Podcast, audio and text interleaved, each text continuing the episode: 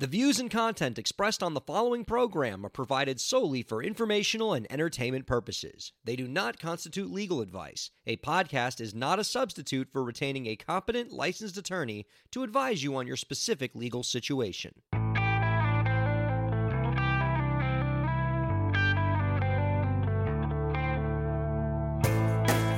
How's it going, everybody? Welcome to the show.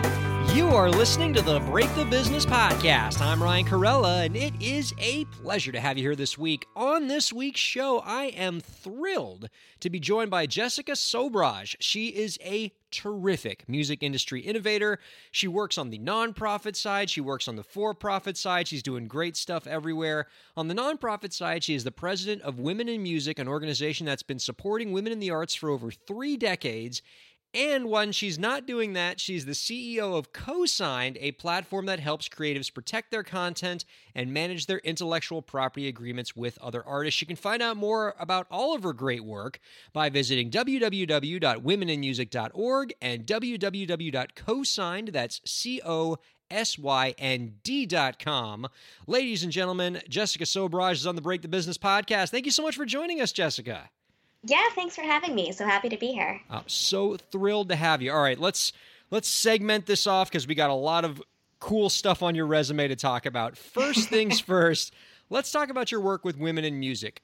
I've heard you say in the past about this organization that a big part of what you guys do is about empowering women and helping them become successful. So, in your experience, what sort of solutions and circumstances tend to be the most conducive to helping women succeed in the industry? Uh, what what kind of conditions for women is your organization trying to bring about? Sure, yeah. So WIM has been around um, since 1985, and we're currently the largest and longest running nonprofit for women in the music industry. And so, to put things in perspective, when I joined the board, we were maybe a couple hundred members in New York, and this was like five years ago.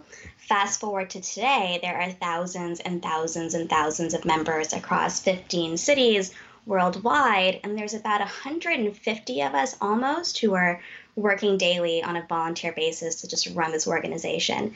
Um, there's so many things that I think people are getting from WIM right now, and the growth is really a testament to the industry kind of coming together and wanting to support all of these women. So within our group, you can find everything from job opportunities, housing opportunities, mentors, speaking engagements, um, a swath of just educational opportunities. I think currently we're doing about 50 events annually worldwide. Um, so you asked specifically about conditions for women. I've been fortunate enough to now travel the world speaking about equality, for women in the music industry, and it, it kind of differs from place to place. There are specific needs that we here in the US have, like we need more access to job opportunities, to mentorship and networking opportunities. Those are probably the biggest. Um, and of course, everyone worldwide needs a safe space to just exist and to voice our concerns and to feel like we're supported by the people we work with and work So it really, you know, ranges from place to place. The more the more you go towards the Caribbean and South America, the more the concerns become about um, economic empowerment and the gaps that exist there because of that. So it's it's totally different depending on where you go. Sure. Um, and turning our focus to the American industry, um, h- how much would you say it's important for women to have representation amongst the decision makers in the industry, amongst the academy. I only think of this because of the recent news of the Recording Academy adding 900 new members and changing the composition of their nominating committees to make it almost an equal split between men and women. Is I assume this is something that's a welcome development amongst your organization. Definitely. Visibility is a huge initiative for us. The idea is, of course, if you can see it, you can be it.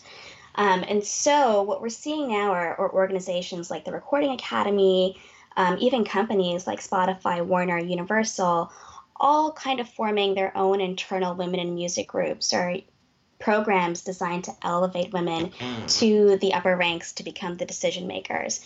Because even today there's still a few of them that exist at the top and now we're seeing the tide turn. Um, in turn those women that are at the top are now more open to mentor women coming up in the business themselves too I think we all kind of understand that you know, the old days of women being catty against each other or there being any animosity is something of the past and something as a community we're just not into anymore. And that this needs to be a supportive movement, not just, you know, of women supporting each other, but also men recognizing that there is an imbalance and wanting to correct that too. And organizations like Women in Music are obviously on the front lines of that kind of creation of camaraderie between women, especially because you have the local chapters, so you can really get involved in, in, in, the micro level. If you want to find out more about the organization, you visit womeninmusic.org. All right, let's move from the social entrepreneurship side of your life to just the entrepreneurship entrepreneurship side of your life. and let's talk about Cosynd. Can you tell us a bit about what this platform does? Yeah, so Cosynd is really an easy and affordable way for creators to document what they own whenever they work with other people. Um, and the backstory on how this company came to be is that my co founders and I, and all of the advisors, have had decades and decades of experience in working with creators. Um, I personally started in sync licensing, so I have a track record of putting music into TV shows and, and ads and films and things like that and in just that process i've seen i've seen so many things go wrong when people who create music together don't take the time to actually figure out hey who owns this this piece of music? So um, for example probably the most common things that we get asked is uh, someone wrote one line of my song. Do they actually own a piece of it? Or my producer says that he or she owns the instrumentals. Do they actually own that? Or I got paid to work on a song. Do I do I own part of it? Um, the one of the the most horrific things I've seen is just music being used and abused without anyone getting paid for it. And the bottom line is when you don't take the time to actually document who owns your music, you flat out just don't get paid for it. And that's why, you know, a lot of these DSPs are getting sued and creators are suing each other because there's money being left on the table or money being sent to someone else that rightfully should go to the people who actually created it. Yeah, in my experience when I work with clients on these kind of matters, you know, the advice I try to impart to them is, you know, figure out these kind of ownership and use questions before money becomes an issue because everybody's going to be a lot more agreeable uh, in those early stages. So, in your experience, if you have a group of musicians that are writing a song together, when in the timeline of, of the creative process does the paperwork get involved? Like how how early should it be involved? Like are, are they just all kind of sitting around the studio, you know, making great stuff, and all suddenly somebody just brings in a sheet of paper and let's you know how how does how would, how does that tend to work most effectively in your experience? Yeah, that's always kind of an awkward part when someone pops up with a sheet of paper, like, "Hey guys, sign this." um, so you know, it depends. I've seen creators who constantly work together, just have this understanding, like, "Hey, there's four of us, so we each own 25% of this thing. Um, I've seen instances where it's not that way, um, where if someone just wrote like one line, maybe they own 5 or 10%. I think the important thing to note, though, is without that agree- agreement in place, under copyright law, all of those collaborators by default have an, an equal share of ownership. So that means if it's you and one person creating a song and they've literally only written one line, technically they could come back later and say, well, hey, wait a second, I own 50% of that copyright too. So I think the earlier the better um, on Cosynd, the really, really great, great thing about us is that you can create these agreements in minutes and propose them to your collaborators in minutes. Um, and it's it's a collaborative effort. So everybody gets to come on and say, yeah, this feels accurate, this feels right. I do own that percentage of this copyright. And if you feel that that is wrong, you can actually propose an alternative. So, aside from um, just documenting who owns the copyright on Cosynd, you can actually dictate who's allowed to license your content, which coming from a licensing background, that's a huge, huge, huge deal. Oh, I can imagine. And, you know, we talk about the awkwardness of bringing ink and paper into a very creative songwriting session, but I would imagine if what you're using is instead, you know, a electronic kind of format that anybody can sort of freely edit on their devices, I imagine that makes the process a little more efficient, a little more seamless, uh, you know, a little less uncool to some extent. Yeah, I, I say this all the time. Anything legal seems really scary and really uncool. um, and so for us, our goal was really to create something that was easy to use, affordable, and really streamlined. So there's there's no extra bells and whistles. Any extra text that you see is actually meant to help you and to educate you about why a specific part of copyright is important, you know, why a specific clause might be important. Um, and then we wanted to make sort of a safe space for you to invite your attorney to review your agreements too, if you feel that that's that's something you need. And if you don't have an attorney, we have a partnership with a company called Priori Legal, who will actually hook you up with one. That is something I I found very intriguing about your platform as an attorney because when when this uh, app was first presented to me, my first thought was, "Uh oh, I can see a whole bunch of artists going rogue and not talking to their lawyers." But mm-hmm. you guys were really purposeful about making sure that there's still a role, a very important role for the lawyer to play in the process, and you, and you know you always want to have good legal counsel alongside you, and that's you know that's Absolutely. certainly something I appreciate. Um, another aspect of your platform, and again, you can check this out at cosynd, that's C O S Y N D dot com.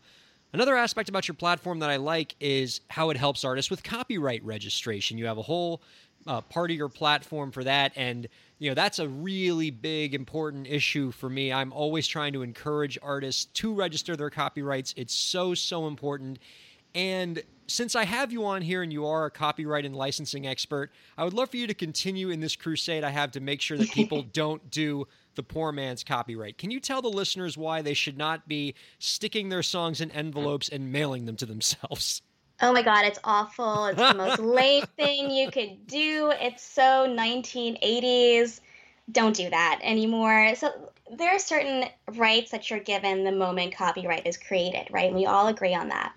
But the reason why you need to register your copyrights with the Copyright Office is because you get these added protections as well too.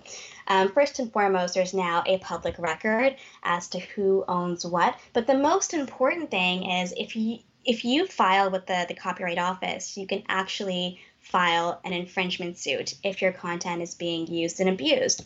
If you have not filed with the Copyright Office, there is nothing you can do you cannot go and file a lawsuit. And so the minimum amount of damages you can get from from an infringement suit is 150,000 per work. So I know people look at the cost of registering as, you know, a barrier to actually doing so, but the benefits far outweigh that. So I think right now in the Copyright Office, the cost is anywhere from $35 for a very simple application up to $55 for a more complex application. Cosynd adds a $29.99 fee on top of that, so we're still the fastest and the cheapest way to register with the Copyright Office. And the great thing about us is once you're actually using the platform to create ownership of your content, within a couple of clicks, you can fill out your copyright registration application. So you're not having to sit there and spend hours poring over that piece of paper. You're not trying to learn how to use the Copyright Office's website. Everything is a very simple click through process. Make sure it looks right and then submit it to us, and we take care of it. All right. So let me just make sure. I'm going to do some quick review here because uh, there's a you know you, you, we got a lot of great resources that you've helped put together in your terrific career in music if we want to empower women in music, if we want to create more opportunities uh, for women, we got womeninmusic.org. If you're looking for ways to manage agreements with your fellow co collaborators for the works that you create and get some help with your copyright registration, that's cosynd, C O S Y N D dot com. Uh, this has been terrific, Jessica. I really appreciate your time on this. A lot of great advice about something that's really important for indie artists, which is managing your intellectual property. Because when you are running your own music business, as indie artists are doing, your IP is everything. Your copyrights are everything. And so managing them effectively, making sure you protect yourself is so critical. And so I'm, I'm glad that you have an organization that's on the front lines to help artists do that. Yeah, thanks. We're, we're happy to be a part of the cause and really just making it easier and affordable for everybody to protect themselves. And that's what we're all about. Fabulous. Uh, Jessica, before we let you go, and this has been a treat, do you have any last tips to share with the indie artist listeners out there to help them move their careers forward? Yeah, don't mail yourself your, your music. just just come to Coastline. We'll take care of it. Sound advice indeed. Jessica Sobhraj, everybody, check her out at womeninmusic.org and cosynd.com. Thank you so much for being on this week. We will see you all next week on the Break the Business podcast.